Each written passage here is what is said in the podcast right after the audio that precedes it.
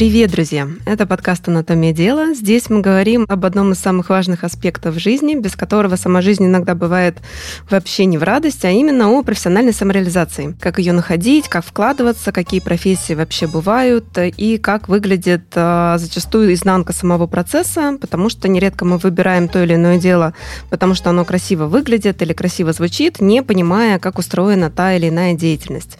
Соответственно, здесь мы с разными профессионалами эти самые профессии изнутри обсуждаем. Меня зовут Катерина Лашкарева. В Совете директоров Международной НКО Ворскис International я отвечаю за стратегию. И в целом я энтузиаст э, профессии и профессионализма. Подкаст записывается при поддержке Ворскис России. В каждом выпуске мы разбираем одну профессию со всех возможных сторон, и сегодня это профессия travel-продюсера. А в гостях у нас человек, результаты работы которого все вы 100% видели и не один раз. Марина Гранкина, продюсер «Орла и решки». Марина, привет!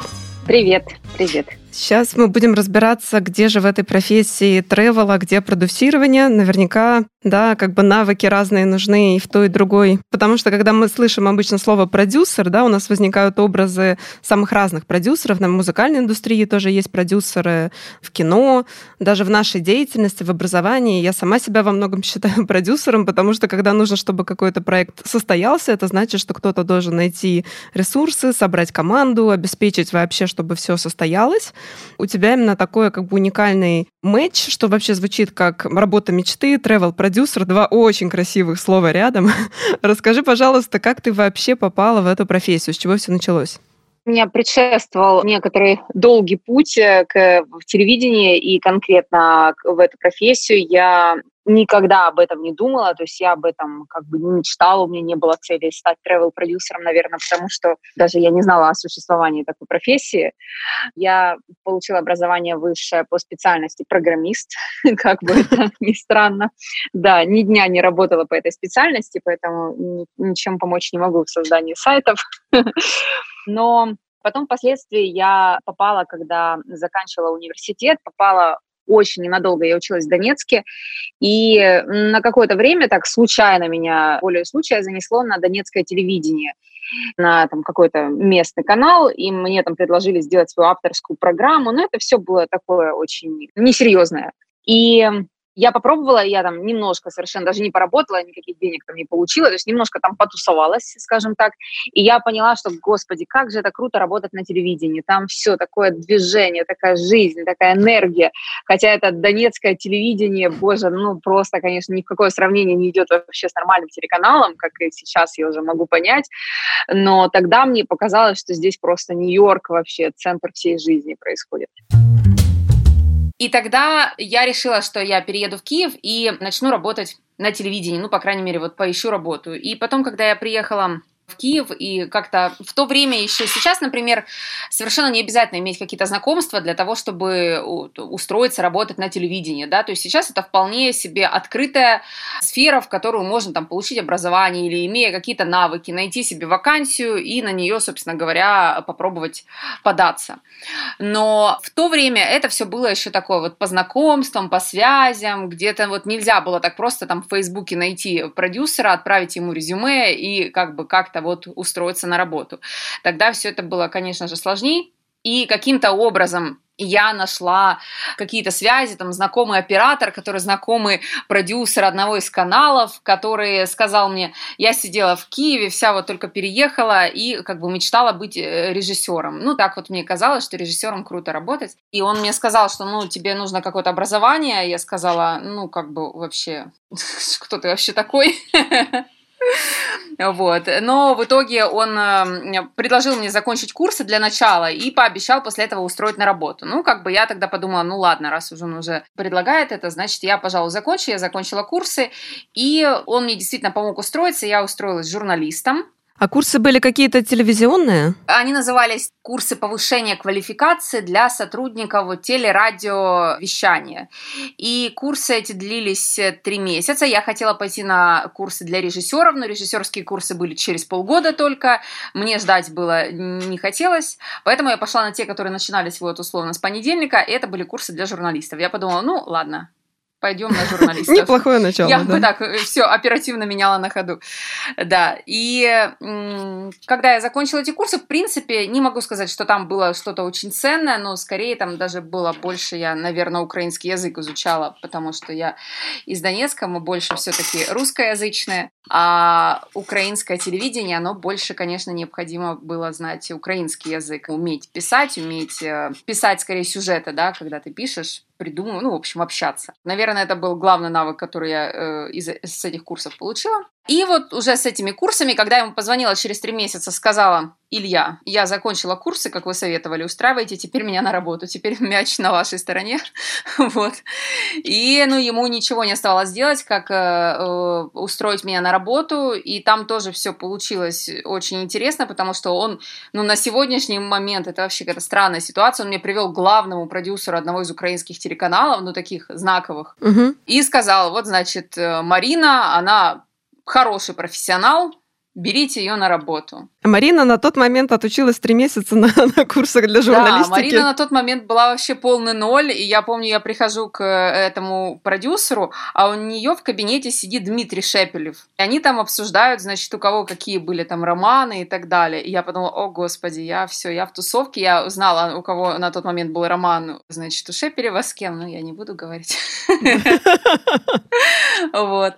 И я подумала, ну все, класс, я, значит, устроилась на телек работать. И мне очень повезло с моим как бы резюме, да, и дальнейшим творческом пути, потому что я сразу попала в компанию, которая сразу меня поставили к такому тоже начинающему продюсеру э, в команду и сказали, вот это э, Маша была девушка, которая вот начинающий тоже была молодой продюсер, и у нее была э, задача, что ей нужно было сделать. К нам в Украину приезжал Пол Маккартни с концертом. Это было лет 10 назад, он делал на Майдане Незалежности большой концерт на улице, ну, в общем, это было известное мероприятие такое.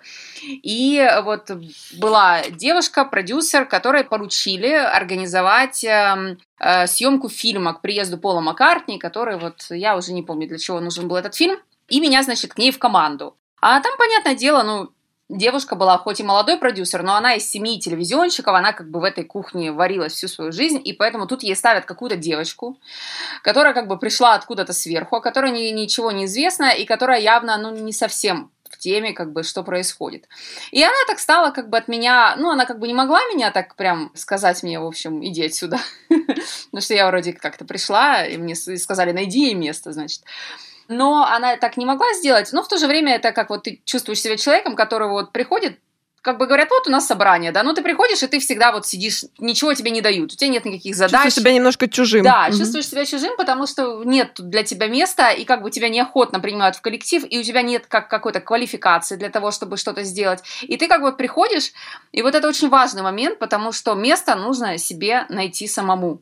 И у угу. меня случился этот переломный момент, когда вот она прям всячески не, ну, чувствовала, что не хотела она как- как-то вот меня, так сказать, учить, да, давать мне какие-то задания, что-то думать со мной. Потому что она и сама молодой продюсер, у нее там как бы куча проблем, которые надо решать. А тут еще и какой-то человек, которому тоже надо придумать, что ей делать, проконтролировать, рассказать, как это делать, посмотреть, как она это сделала. Ну, то есть молодые сотрудники, это как бы много проблем. И, конечно, я уже пошла и обратно к продюсеру, как бы сказала, ой, что-то мне здесь не рады, что же мне делать? Она сказала, иди обратно разбирайся, я обратно пошла. И тут в какой-то момент случилось чудо. Мы сидели на очередной такой летучке, на которой, опять-таки, для меня не было места. И кто-то предложил, что нам нужно для нашего фильма, который мы снимали, снять истории, найти у нас в Украине, найти настоящих битломанов, которые, ну, как в духе телевидения, да, нам же не нужны просто истории какой-то мужчина, который там любит Битлз, да, нам нужны какие-то прям выдающиеся истории, вот что-то такое, чтобы прям интересно можно было рассказать, как мы любим на телеке. И нам нужны были какие-то необычные битломаны, какие-то, значит, вот прям э, что-то из ряда вон. И тут приходит мой звездный час, потому что так как вот я из Донецка, я на тот момент только переехала в Киев. В Киеве у меня, конечно же, никаких там знакомых, ничего такого не было. Но в Донецке у меня был знакомый, который был батюшка, он служил в церкви, и он был битломаном. Такие прям сумасшедшим, с бородой, такой прям настоящий битломан, колоритный персонаж. И тут я, значит, вскакиваю и говорю, у меня есть битломан, в Донецке вот батюшка, битломан, который на гитаре будет играть песни в рясе, значит, давайте все. У меня там еще какие-то были битломаны в Донецке, но о них я уже не помню.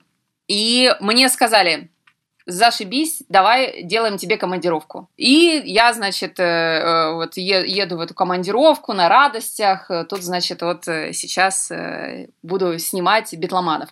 А там еще вот забегая, ну, немножко вот назад, возвращаясь, очень было интересно, когда я только с продюсером, с главным телеканала говорила о том, что вот она говорит, ну хорошо, будешь у нас пока работать, как бы это не оплачивается, ну вот покрути здесь, посмотри, вот мы на тебя посмотрим, значит, если все получится, тогда будешь дальше работать. И она мне сказала очень важно, говорит, ну смотри, у нас на телеке есть один очень важный закон. Ты должна со всеми дружить.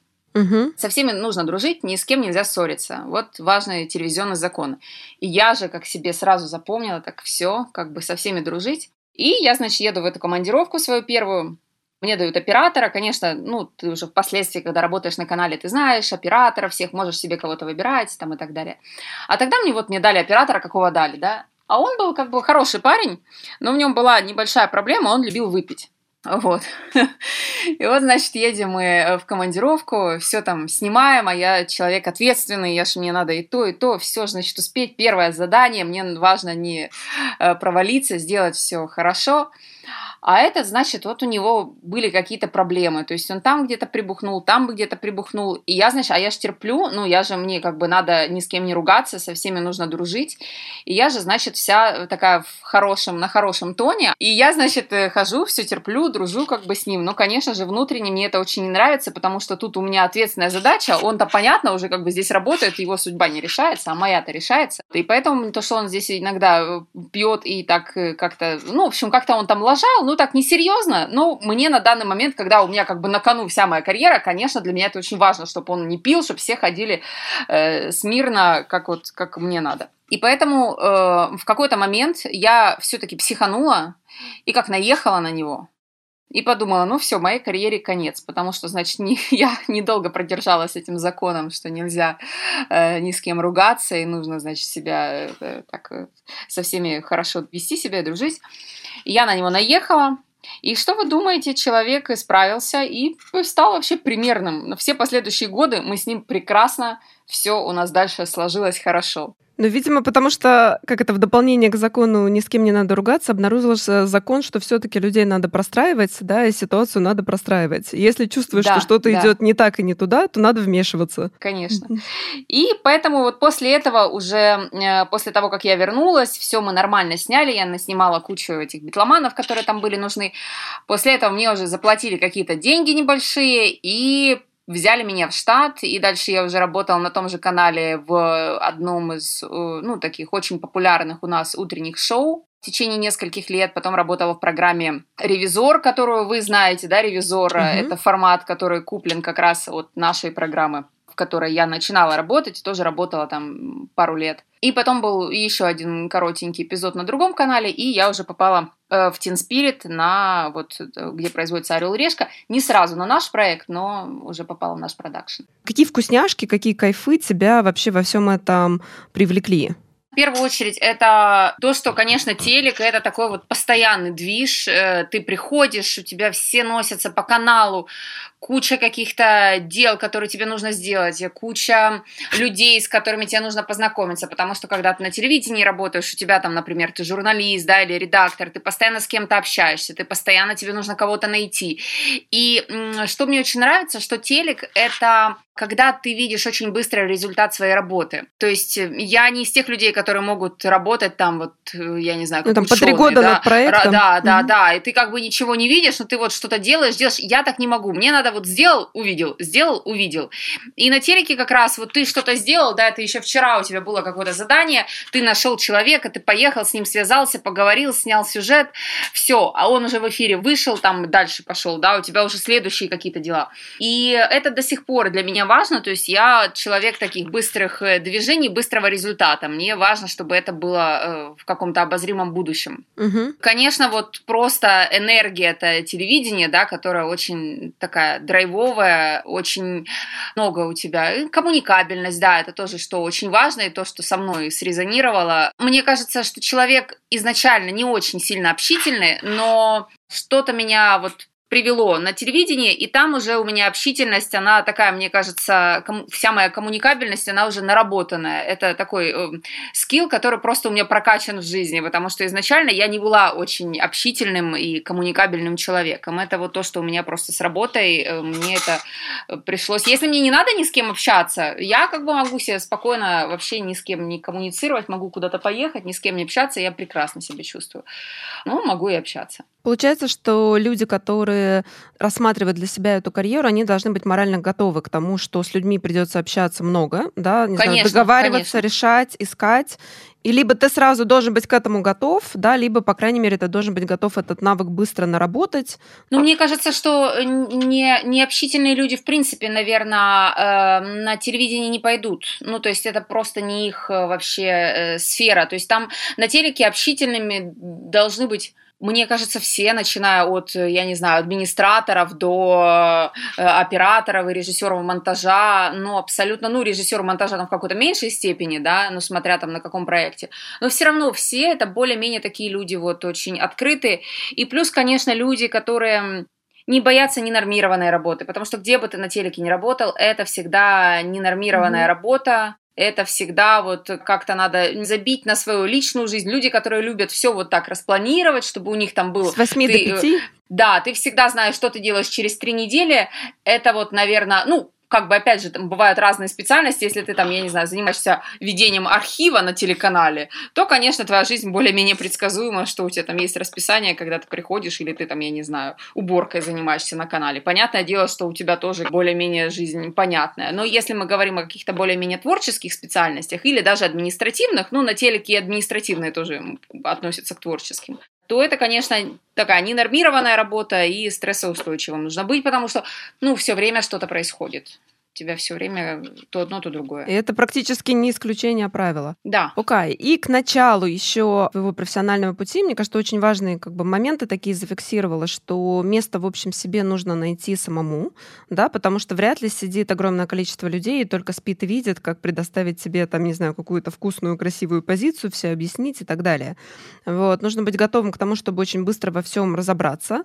Да, по возможности со всеми дружить, а, тоже закон, который ты озвучила, но в то же время в какой-то момент понимать, что для достижения результата, если людей надо простроить, то значит тоже нужно набраться смелости, да, или чего-то еще, и, в общем, это сделать.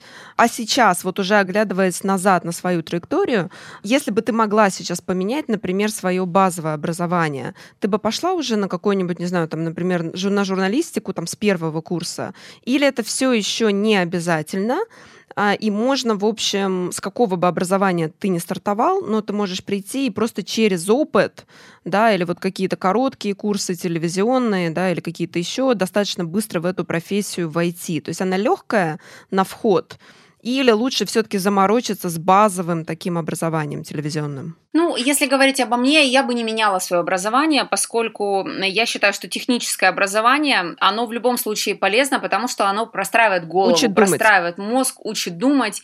И я вот, э, я иногда веду занятия в школе телеведущих, и э, у меня было там буквально на днях занятие, я просто это свежий случай, я его вспомнила. И там была девушка, которая, она когда начинала говорить, у нее как бы речь не заканчивалась. То есть она говорила, говорила, говорила, потом вроде вот она уже сейчас точку поставит, она дальше начинает говорить. И все время вот этот разговор, он не прекращается. Я ей дала совет, что ей нужно немножко позаниматься математикой и точными науками. Потому что когда у тебя нет в голове четкого плана, что ты хочешь сказать, у тебя вот будет такая каша, которая будет литься, туда полилась, сюда полилась, и она вот как заполняет все, как бы, она просто говорит. То есть человек должен знать, что ему сказать и сказать. Поэтому мне кажется, что во многом мне помогло э, мое техническое образование, хоть я определенно я не имею к этому склонности, я не программист, я, конечно, ну, если меня жизнь поставит в такое положение, просто программистское образование неплохое, и если меня, конечно, жизнь когда-то припрет так, что вот мне нужно будет зарабатывать э, деньги таким образом, я смогу, я пойду закончу какие-то курсы, я разберусь. Но, конечно, это не то, к чему мне лежит душа и чем мне нравится заниматься. Но в целом это очень хорошо учит думать, и когда ты хорошо соображаешь, когда у тебя логично все устроено в голове, ты можешь и писать, потому что я не такой писатель, да, вот как журналист. Я, например, не умею как-то красиво что-то описывать. Э, у меня не такой большой словарный запас. Я, может быть, не подберу очень много каких-то красивых слов. Но я могу четко, понятно, э, ясно изложить ту информацию, которую я хочу изложить. Я не буду писать воду, есть информация, я ее смогу изложить так, чтобы она была понятна. И это основное качество журналиста, мне кажется. Не обязательно журналисту уметь там как-то, я не знаю, владеть э, очень красиво словом. Безусловно, есть люди, у которых это очень хорошо получается. И, наверное, если человек изначально чувствует в себе такой талант, ну, то есть, условно, если там с детства, со школы прям видно, что человек пишет, у него там самые лучшие сочинения, человек очень много читает, то есть видно, что у него прям в эту сторону талант, то, конечно, ему не надо идти учиться на программиста и как бы себя таким образом ломать, конечно, нужно дальше идти развивать то, что у него и так идет. Но в моем случае я стояла, я как бы не знала, чем мне заняться, и поэтому для таких, кто не знает, я бы советовала получать техническую специальность, потому что все-таки гуманитарную это можно как бы и самообразованием догнаться, да, то есть можно книги читать, можно писать, можно, ну, там в основном книги надо читать, и как бы все придет. Поэтому, если вот э, человек находится на середине пути, да, и не понимает, куда ему пойти, я бы всегда советовала технические специальности. Они, как всегда, пригодятся. Мне кажется, всегда на старте карьеры вот это ощущение, что стать нужным, да, тем людям, да. как бы той команде, в которой ты оказался, очень как бы важно. А можешь обозначить еще несколько вот дальнейших инициаций, каких-то таких поворотных моментов, когда карьера снова повернула в свою траекторию, в то же самое, на чем мы остановились, приход да, в Team Spirit и в Орел и Решку. Может быть, какая-то первая инициация с, именно с travel продюсерством связанная? Ну, я бы вообще сказала еще, что здесь один из таких законов важных. Он, в принципе, мне кажется, применим к любой профессии, что надо везде найти просто свое место, где ты будешь лучше, чем другие, и где ты будешь делать что-то такое, что другие люди или не могут, или просто, ну, как бы немного людей, да, которые такое делают. То есть здесь важно найти свою нишу в том, что тебе комфортно, и пытаться в этой сфере, то есть ты можешь претендовать на хорошую зарплату, на высокие позиции только тогда, ты, когда ты умеешь делать что-то, что не могут делать другие когда в тебе есть какая-то ценность. И, наверное, когда я пришла в Teen Spirit работать, меня сначала пригласили. Там тоже была очень у меня интересная история. Расскажи коротко. Да, э, значит, э, очень интересно было, потому что я работала уже на другой телеканал, перешла, и работала в очень э, таком проекте, очень страшном о смертельных болезнях. Я там была редактором, и это был ужас, когда ты просто эм, должен... Значит, есть там у нас, например, 12 серий, и каждая посвящена какой-то смертельной болезни, типа ВИЧ, онкология и такое по списку списку. И э, надо было каждой болезни, я была редактор, я должна была найти героев, но опять же все по аналогии с, как с битломаном, да, ты ищешь каких-то героев, у которых не просто рак, а чтобы еще какой-то был интересный рак и какая-то интересная жизнь у них была. И ты, значит, находишь этих людей, потом ты уговариваешь их на съемки. Понятное дело, что не очень много желающих, которые готовы как бы об этом рассказывать. Ты уговариваешь их на съемки, а потом приходишь на интервью, интервьюируешь, рыдаешь, потом приходишь домой, находишь в себе симптомы всех болезней абсолютно. Каждый, который мы проходили, я находила даже ожирение, я находила себе симптомы абсолютно всего. Сдаешь анализы на все эти болезни. Да, да, да, монтируешь все эти выпуски, плачешь все время. И, значит, ну это длится первые, сначала первые выпуски, потом ты уже сидишь, просто ешь бутерброд и с кем-то общаешься, кто смертельно болен. Потом оно как бы уже проходит у тебя. Ну, анализы все равно сдаешь, конечно. И я, значит, поработала год на этом проекте. Когда он закончился, я вздохнула и подумала, все, я отработала какую-то свою карму негативную. И в этот момент у нас как раз уже началась э, решка. Конечно же, я, как многие другие люди, смотрела и думала, о господи, работа мечты, надо, значит, найти там себе какое-то место. И я посмотрела в титры этой программы, и в титрах этой программы я обнаружила, сейчас уже нет титров, тогда они еще были, я обнаружила знакомое имя и фамилию. Это был человек, которого я знала по своей другой работе. Мы были знакомы, то есть мы не были там друзьями, да, ну мы просто были знакомы, знали э, друг друга. И он там занимал такую неплохую позицию, то есть одна из руководящих должностей. И я конечно, не как скромный человек. Я же ему, конечно, позвонила и сказала, здравствуйте, здравствуй, мы на «ты». Говорю, Никита его зовут. Говорю, ну, значит, ты там работаешь в Орле и Решке, как у тебя дела? Давно мы с тобой не разговаривали. Хотя, конечно, мы не были с ним друзьями, и вообще мы, ну, как бы не созванивались раньше. И мы с ним поговорили, я предложила ему свою кандидатуру на работу в «Орле и Решке», но тогда я была только журналистом, он сказал, у нас журналистов нет, вообще у нас тут только суперпрофессионалы работают, поэтому ты еще как бы там поработай и приходи. Но это было до моей этой э, работы со смертельно больными. Я сказала, ну ладно, как бы затаила на него обиду, и, значит, пошла еще год поработала вот на этой болезни про смертельно больных, на этой программе. Потом, когда я оттуда уже ушла, потому что проект закончился, я снова искала работу, и я зашла на сайт объявлений, там, где вот э, о работе, да, там у нас Work.ua. А, я зашла и увидела, что в Production Team Spirit требуется редактор. И я подумала, вот это мой шанс, теперь-то я уже не буду ему звонить, а сейчас я им отправлю резюме свое и буду ждать. Ну, как бы, если надо, то вот мне позвонят. Я им отправила резюме, и я была уверена, что мне позвонят. Я даже куда-то уезжала за границу и включила себе роуминг, потому что я точно знала, что мне позвонят. И, конечно же, он мне позвонил, конечно же, конечно же. Я была уверена на 100%, что он мне позвонит. Он мне позвонил, сказал, что они увидели мое резюме и хотят меня пригласить. И меня пригласили работать. Начинался у нас другой проект тогда на продакшене, который не пошел дальше. Проект назывался «Райдер». Нужно было снимать, э, ну, такой реалити про райдеры звезд. Ездить со звездами на гастроли и снимать, вот, что они там Такие требуют по что не требуют. Угу. Да, что по факту получают и так далее. И меня отправили в первую командировку с э, хором турецкого.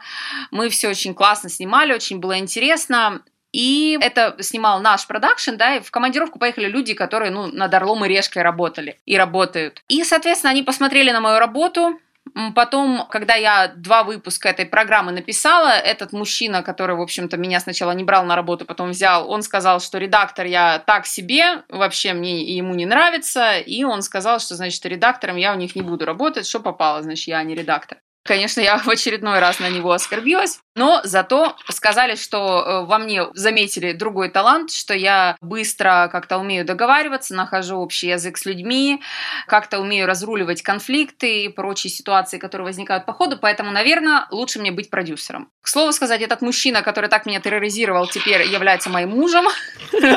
Вот. И с тех пор мне поручили, сказали, вот, давай, у нас есть проект «Орел и решка шопинг», который на тот момент вот только запустился, и как раз не было продюсера, который бы его возглавил и занимался полностью как бы этим проектом. И мне сразу предложили этим заняться, и я была без ума от счастья, и, конечно же, конечно же, приняла это предложение. Ну, кстати, интересно, вот а, тоже ты сейчас подсветила, что зачастую, когда либо мы про себя не до конца знаем, какие у нас какие-то там, не знаю, сильные, слабые стороны, либо позиции нет, которые вот прям идеальная для нас подходят, то зачастую бывает неплохо хотя бы оказаться в среде.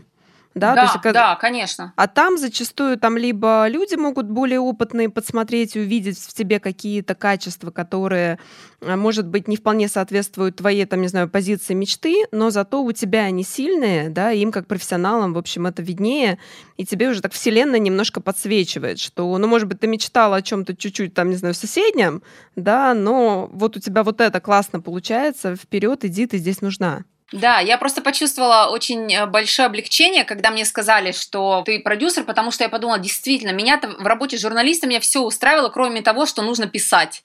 Вот это меня напрягало. А тут как бы в основном такая же самая работа. Даже писать не обязательно. Да, только не надо писать, только ты как бы вот ходишь, что-то там договорился, там договорился, нужно придумать, нужно как-то сопоставить какие-то моменты. То есть это такая и творческая, и организационная работа, да, и административная, но при этом писать не надо. Я очень порадовалась, потом действительно точно, я же прирожденный продюсер.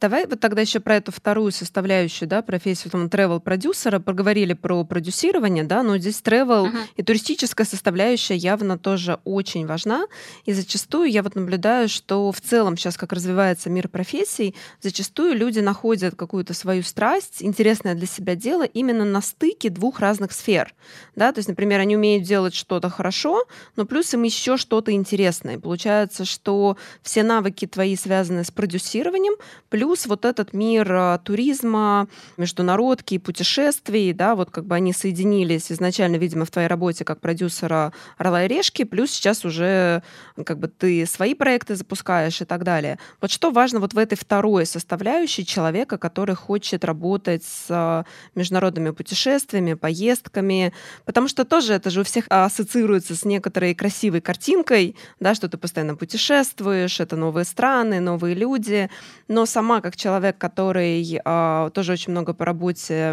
в разные страны ездит, я знаю изнанку этой профессии, да, начиная от, не знаю, там, от джетлегов, от форс-мажоров, которые происходят абсолютно на каждом пути и промежутке, потому что все что угодно может быть другим, могут быть правила в другой стране, о которых ты не знаешь, да, там, э, не знаю, культура, обычаи, язык, валюта, огромное количество внеплановых ситуаций и так далее. Но тем не менее, вот эта вот составляющая, связанная с туризмом, что она для тебя означает, да, и как ты видишь ее для себя, как бы ты в ней хотела развиваться?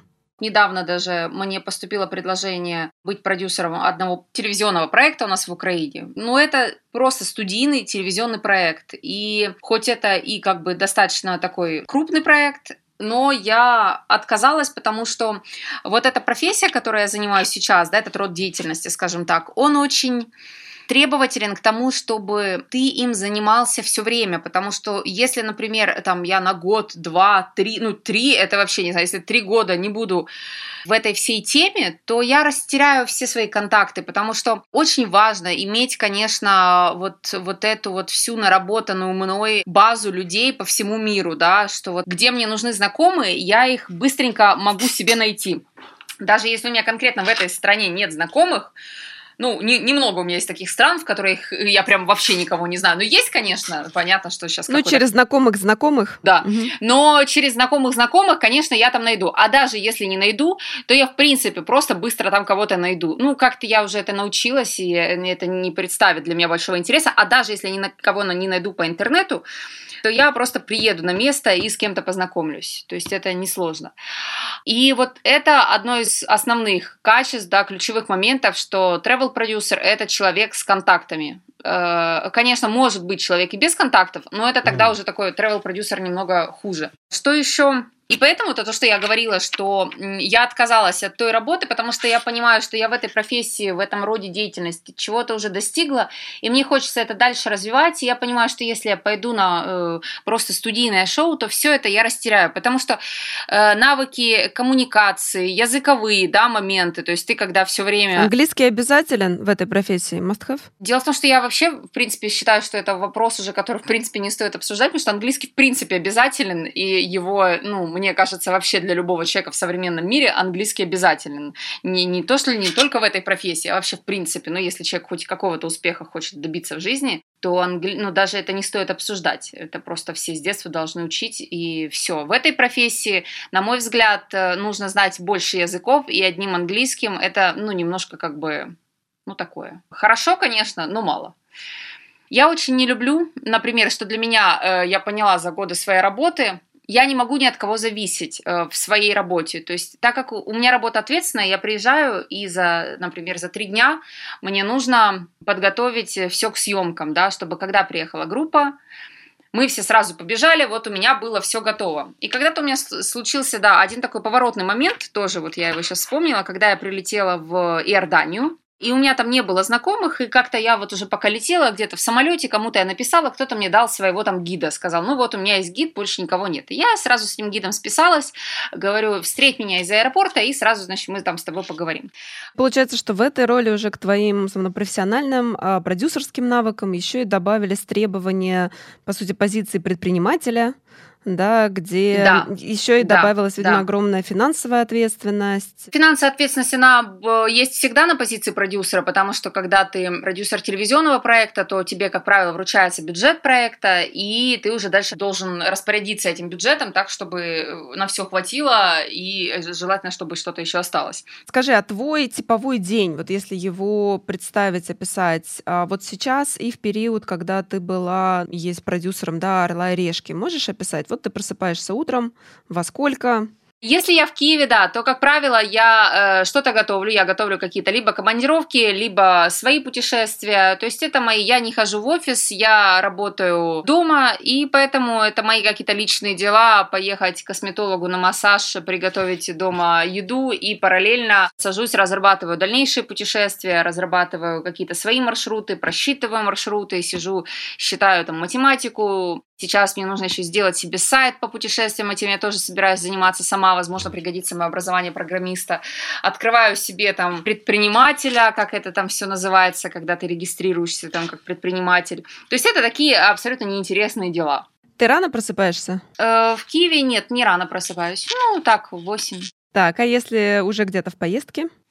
А если где-то, вот здесь, конечно, начинается все интересно. Там уже, когда я просыпаюсь, когда я засыпаю, это все всегда по-разному. У меня, если посмотреть на мой будильник, он как бы там у меня час 15, час 20, час 25, и вот так вот будет как бы до 9 утра, час 30. То есть у меня есть абсолютно любое время, в которое я когда-либо просыпалась, потому что будь то съемки или мои путешествия, что бы то ни было, это абсолютно ненормированный график когда у тебя может быть что угодно, когда угодно. И, конечно, съемки и вообще такой образ жизни, он, э, мне кажется, делает одно очень такое негативную услугу тебе оказывает медвежью. У меня стерлись, ну, точнее, даже не стерлись, а произошла такая с моей эмоциональностью, как бы это сказать, она затерлась, да, то есть для того, чтобы мне чувствовать, что у меня что-то в жизни происходит, мне нужны конкретные очень много событий. То есть, ну, например, на съемках, да, на съемках, а так как я последние там 7 лет провожу где-то больше времени, чем дома, ну, если не считать этот год,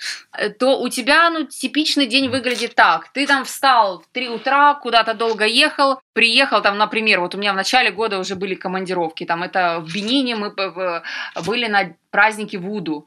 То есть ты как бы приезжаешь в страну, в Бенин, который, в котором асфальт положили несколько месяцев назад, ты там знакомишься с людьми, они селят тебя к себе домой, ты живешь в чужом доме сам, весь дом в, в решетках, тебе нужно закрываться на замки, потому что как бы опасно в Бенине. Ты знакомишься с этими новыми людьми, которыми ты приехал, с которыми ты живешь. Потом ты целыми днями узнаешь что-то про Вуду, ты приходишь на праздник э, Вуду, где люди там режут кур, режут животных, брызгаются кровью, э, пьют самогон, танцуют, потом нападают на людей. У тебя такое огромное количество событий происходит в день, что ты, когда едешь в командировку там на два города, которая длится три недели, ну, мне кажется, что то количество событий, которое у, меня происходит в поездках, ну, это примерно, наверное, как у нормального человека лет в пять столько событий происходит. То есть такой дикий калейдоскоп впечатлений? Да, да, то есть у тебя там то свадьба индийская, потом ты поехал какие-то там похороны, потом кого-то задавили вы на машине, потом ты приехал там праздник Вуду, потом на тебя кто-то напал, потом э, ты пришел э, снимать волков, и у тебя волк э, языком своим залез к тебе в рот, потом ты ныряешь с акулой, и тебя сверху льют кровь, и акула на тебя нападает, потом, короче, у тебя целый день и параллельно с этим у тебя есть какие-то рабочие моменты, ты там с кем-то поругался, у ведущего какие-то проблемы, вы там с ведущим поругались, с оператором поругались, кто-то психанул, сказал, я увольняюсь. И у тебя как бы вот это все время, у тебя такая жизнь, что, а у тебя еще есть личная жизнь какая-то, как у молодой девушки, например, активная. И поэтому у тебя происходит такая штука, что, в общем, когда я живу обычной жизнью, вот, например, как на карантине, я думаю, господи, как же вообще живут все люди, потому что мне это абсолютно дико, пресно, неинтересно, и я не вижу вообще ничего. Ну, то есть, я, это как вот ты всю жизнь питаешься какими-то, я не знаю, э, вкуснейшей, разной едой, как у тебя каждый день просто какие-то вкуснейшие, я не знаю, мишленовская кухня у тебя просто пять раз в день, а потом ты садишься на гречку и вот, э, вот такое у меня отличие, это вот когда я где-то и когда я дома. То есть, конечно, ты устаешь, ты приезжаешь mm-hmm. домой, у тебя, конечно же, какое-то время э, ты очень рад, там месяц, например, да, я могу пожить дома, и мне комфортно, потому что я там успеваю пройтись по всем своим на массаже, да, к косметологам, ко всем своим, что как бы я люблю, а потом ты восстановить как бы, ну, а ресурсное что... состояние. Да, да, да, как-то выспаться, отдохнуть, немножечко прийти в себя, а потом как бы, ну а что, ну как-то жизнь, ну без этого уже как-то, ну, я, ну мне неинтересно, например, и это на самом деле проблема, потому что я думаю, ну люди же как-то живут, Слушай, я правильно понимаю, что когда ты, например, гуляла топлес по Нью-Йорку, это была в том числе история про создание себе вот таких вот каких-то впечатлений, да, да и каких-то пиковых переживаний, которых, в общем, если их э, в данный период жизни нет от работы, то, в общем, ты их создаешь себе сама, потому что вот они тебе нужны. Вот я приехала в Нью-Йорк, я очень люблю Нью-Йорк, я, у меня там близкие друзья, и, но все-таки карантин в Нью-Йорке, коронавирус, и в Нью-Йорке мало есть э, развлечений в данный момент, то есть все закрыто, в основном развлечения гуляешь по улице, э, сидишь в кафе на улице, да, все, больше развлечений нет. Поэтому, конечно же, мне пришлось придумать себе какие-то развлечения на ходу, и я их придумала. Ну, потому что, да, мне скучно просто так. Мне надо всегда какие-то эмоциональные всплески. А скажи, а ты бы порекомендовала эту профессию, вот сейчас, несмотря на пандемию, но все-таки надеемся, что она когда-то закончится, ты бы порекомендовала эту профессию либо ребятам, которые сейчас вот вообще 16-17 лет слушают наш подкаст, да, и думают, куда вообще идти и что выбирать, или вторая такая категория — это люди, может быть, лет 30 плюс-минус, которые, например, сейчас начинают осознавать, что они не вполне своим делом занимаются, они получают удовольствие от того, что делают, и в них зреет какое-то ощущение, какая-то потребность перемен. Ты бы порекомендовала сейчас эту профессию? Если говорить о 30 плюс-минус, да, тут смотря как бы какой плюс и какой минус, потому что я скажу по, например, работе продюсера Решки, что мне 35 лет. И, э, но я в этой работе, как бы я ее начала до 30, и работа эта физически очень тяжелая, вот прям действительно тяжелая. Но из-за того, что я уже к этому привыкла, то есть я, в принципе, очень активный человек, и на мне, в принципе, не отображаются там особенно какие-то джетлаги, то есть я могу пролететь 15 часов, э, принять душ и пойти на работу, мне нормально, я к этому привыкла, для меня это ок. Но очень многие люди, они так не могут, как оказалось. И очень многим, вот они как бы 15 э, часов пролетели, им надо еще день лежать потом, чтобы прийти в себя. И э, сколько у нас, например, было опыта, когда к нам приходили люди работать уже после 30 лет, им часто физически тяжело. Просто у них как бы не, организм не привык к этому. Поэтому я думаю, что это зависит, конечно, от человека, но в большинстве своем, чем раньше ты как бы в это втянешься, потому что у нас работают там и старше меня есть люди, но мы все это начали как бы уже давно, поэтому у нас организмы, они просто привыкшие, и мы привыкли так работать в таком количестве, в таком объеме, поэтому вот у нас это уже как бы есть такая привычка. Но в целом я думаю, что там человек 30 плюс, но это уже как бы будет, наверное, сложновато. Ну, если человек не такой суперактивный и как бы намного моложе своих лет, да, по самочувствию и по всему. А молодым, ну да, почему нет, конечно. Это как раз работа для молодых, для тех, у кого полно сил, полно энергии, вот для того, чтобы прыгать, скакать, не спать и вот, вот этим всем заниматься. Все понятно, спасибо. И крайний вопрос, наверное, будет про будущее профессии. Как тебе кажется вообще, к чему все идет? Влияют ли на эту профессию, может быть, какие-то вот технологические там инновации, перемены, тренды какие-то? Вот что-то, что ты замечаешь, может быть, не знаю, пять лет назад этого вообще не было или 10 лет назад. Сейчас это начинает появляться, а, наверное, через 10 лет, может быть, она будет выглядеть совсем по-другому. Есть что-то такое? Да, мне кажется, что, например, если не говорить о продюсерстве, да, потому что продюсерство, безусловно, оно как бы было, есть и будет, и через 10 лет э, всегда нужно будет, людям нужны будут организаторы, да, для того, чтобы делать э, проекты, будь то travel шоу и другие остальные шоу. Понятное дело, что это никуда не денется. Но то, что я заметила тенденцию вот в своем, скажем так, туристическом бизнесе, что мне кажется, что раньше я думала, господи, ну кому нужно покупать кем-то продуманные туры для того, чтобы ехать в групповой тур? Ведь все, в принципе, адекватные люди могут сами поехать. Если ты знаешь английский, если это нормальный, ты можешь сам поехать и как бы все себе там разрулить. Но с течением времени я поняла, что, во-первых, вся эта вот подготовка к путешествию, она занимает катастрофически много времени. И, конечно, если человек, который там зарабатывает деньги, но как бы я много времени трачу. Для того, чтобы поехать впервые там на Burning Man, я отложила все свои дела и два месяца просто к этому готовилась. То есть у меня не было никакой работы, я просто два месяца готовилась к тому, чтобы вот себя подготовить к поездке на Burning Man. Э, например, в какую-нибудь Испанию, на День мертвых в Мексику. Но человек не может поехать, если он не знает испанского. Ну, как бы он может, но это не очень комфортная поездка для него будет. Более того, ему придется там долго сидеть, копаться в сайтах, разбираться, тем более раньше, вот вспомни, когда мы только начинали все путешествовать, это был такой кайф, типа ты садишься, куда-то едешь раз в год, и ты такой начинаешь, как бы у тебя за неделю до поездки уже начинается такой кайф, начинаешь вот думать, куда бы тебе поехать, что там, начинаешь гуглить информацию, то сейчас в интернете появилось такое обилие информации, что мне кажется, что вся эта как бы ранее приятная деятельность, она уже как работа, потому что тебе нужно уже отделить нормальное от ненормального, перелопатить просто уйму информации, просто тонны этой информации для того, чтобы разобраться, куда тебе ехать, куда тебе не ехать. Ты должен потратить на это время. Если ты человек, который зарабатываешь деньги, то зачем тебе тратить на это время? И более того, А, мне кажется, сейчас такое время, когда все уже более-менее немножко попутешествовали сами, и у кого на что хватает фантазии, ну, типа, ты уже там поездил, там, в Париж съездил, в Прагу съездил, на Мальдивы там или куда-то в Таиланд, да, бэкпекером, э, на Бали съездил, уже какие-то основные такие гештальты удовлетворил, и теперь тебе хочется чего-то интересного. И вот в этот момент, мне кажется, что как раз вот такие путешествия, как я придумала, со съемками, например, да, когда ты едешь на Килиманджаро делать восхождение. Это очень круто, когда у тебя по итогу есть фильм, который сделан качественно, сделан профессионалами, снят хорошо и смонтирован там режиссером, да, не просто ты в Инстаграме там сторис себе закидал.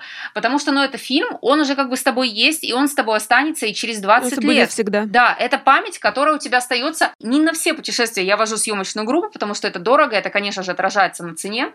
Но, например, если День мертвых можно поехать и просто так посмотреть, то твое восхождение на Килиманджаро, которым ты будешь гордиться всю свою оставшуюся жизнь, ты, конечно же, хочешь, чтобы у тебя был фильм, и чтобы ты мог сесть, посмотреть и еще раз вспомнить. Поэтому мне кажется, что за этим есть будущее. Э, что вообще за такими путешествиями есть будущее с условием того, что они должны быть нестандартные. Поэтому у меня, например, есть такое правило, что я не делаю путешествия туда, куда среднестатистический человек может доехать без моей помощи. То есть я никого не повезу смотреть там на северное сияние в Норвегию, потому что, ну, как бы, если у тебя есть хоть немножечко как-то мозговой организации, ты можешь себе сам это все организовать. Но я повезу в Мексику на День мертвых, потому что, ну, это уже сложнее. Ты должен знать испанский, ты должен знать, куда тебе ехать, ты должен тратить время, нагуглить. Э, многие боятся в Мексику, да, там опасно, еще там что-то, какие-то свои проблемы. Я повезу, например, в Бенин на фестиваль Вуду, потому что, ну, туда, в принципе, человек сам, ну, как бы это только такой сумасшедший backpacker может поехать, потому что, ну, там вообще сложно, как бы все, там вообще не, не просто. То есть я вожу в такие места, в которые самому человеку сложно добраться. И, ну, или как-то это возможно, но просто ему надо выделить для этого много сил и энергии. Поэтому, мне кажется, за этим есть будущее, потому что люди хотят видеть разные места в мире, но не все места ты готов себе организовывать, не знаю, тратить два месяца жизни для того, чтобы себе организовать туда путешествие. И плюс у меня подбираются крутые группы, которые, конечно же, в команде веселей, когда у тебя 20 крутых чуваков, ну, это весело просто. Поэтому мне кажется, что в этом есть будущее, и будущее вот таких путешествий как раз не в покупных турах, да, таких all-inclusive, они останутся, но это уже такой больше сегмент, когда ты хочешь на Мальдивы полететь и просто вот отдохнуть так, чтобы ничего не делать. Но вот таких прикольных путешествий, которые ты сам не можешь организовать, ну а здесь вот они для тебя делаются. Мне кажется, вот в этом есть будущее. Марин, спасибо тебе огромное. Мне кажется, что вот в логике вот этой международной, не знаю, системы разделения труда, да, которая гласит, что, в общем, каждый должен заниматься своим делом и делать это максимально хорошо. Тогда каждый, соответственно, сможет и друг другу помочь, да, а в твоем случае ты не просто занимаешься там продюсированием или туризмом. Мне кажется, то, о чем рассказываешь ты, это в первую очередь про качество переживаний еще к тому же. Да, то да, есть ты не да, просто куда-то поехал, угу а ты пережил что-то уникальное в своей жизни, и это, безусловно, ну, либо невозможно, либо, как ты будешь требовать, не знаю, месяцев а, собственного потраченного времени, ну, плюс навыков, которых тоже нет, они просто так тоже не берутся откуда-то, ты их нарабатывала годами. Тем не менее, все эти вещи как бы пережить, и поэтому я тебе желаю и самой все как бы больше таких интересных открытий, чтобы тебе было потом интересно других на эти приколюхи, кайфы подключать, и развитие твоих предпринимательских навыков, чтобы ты продолжала Спасибо. этим заниматься, да, и не только потому, что получаешь от этого удовольствие, но чтобы это приносило какой-то, да, там, хороший доход.